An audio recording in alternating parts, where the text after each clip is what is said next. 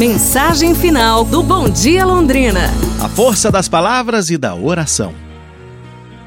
Uma senhora muito simples morava em uma casinha bem humilde com a sua neta, que estava muito doente. Apesar de todos os cuidados, a menina piorava a cada dia e já não conseguia mais sair da cama. Ao chegar ao único hospital público da região, disseram à senhora que os médicos não poderiam ir até a sua casa. Ela deveria trazer a menina para ser examinada e medicada.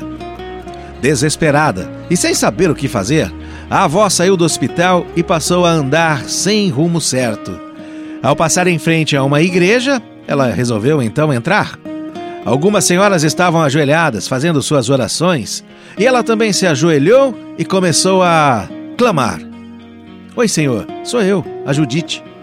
Olha, Deus, a minha netinha está lá em casa, muito doente. Eu gostaria que o senhor fosse lá para curá-la. Por favor, Deus. Anota aí o meu endereço, Deus. É Alameda das Oliveiras, número 3. As outras mulheres estranharam a forma com que aquela senhora orava, mas continuaram ouvindo apenas. Deus, não tem erro, viu? É só o senhor seguir o caminho da terra batida. Depois, quando passar a ponte do riacho, o senhor pega a terceira estradinha de pedra. Passando a vendinha do seu Luiz, a minha casa é o último barraquinho da rua.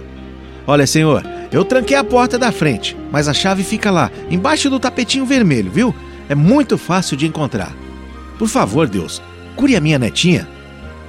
Assim que Dona Judite foi embora, as outras senhoras da igreja soltaram o riso e fizeram várias piadas sobre a sua oração. Porém, Dona Judite teve uma grata surpresa ao chegar em casa.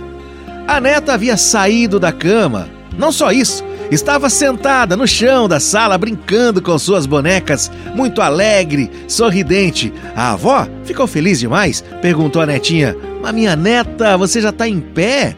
A garotinha, olhando com aquele carinho para sua vovó, respondeu: Vovó, um médico esteve aqui hoje.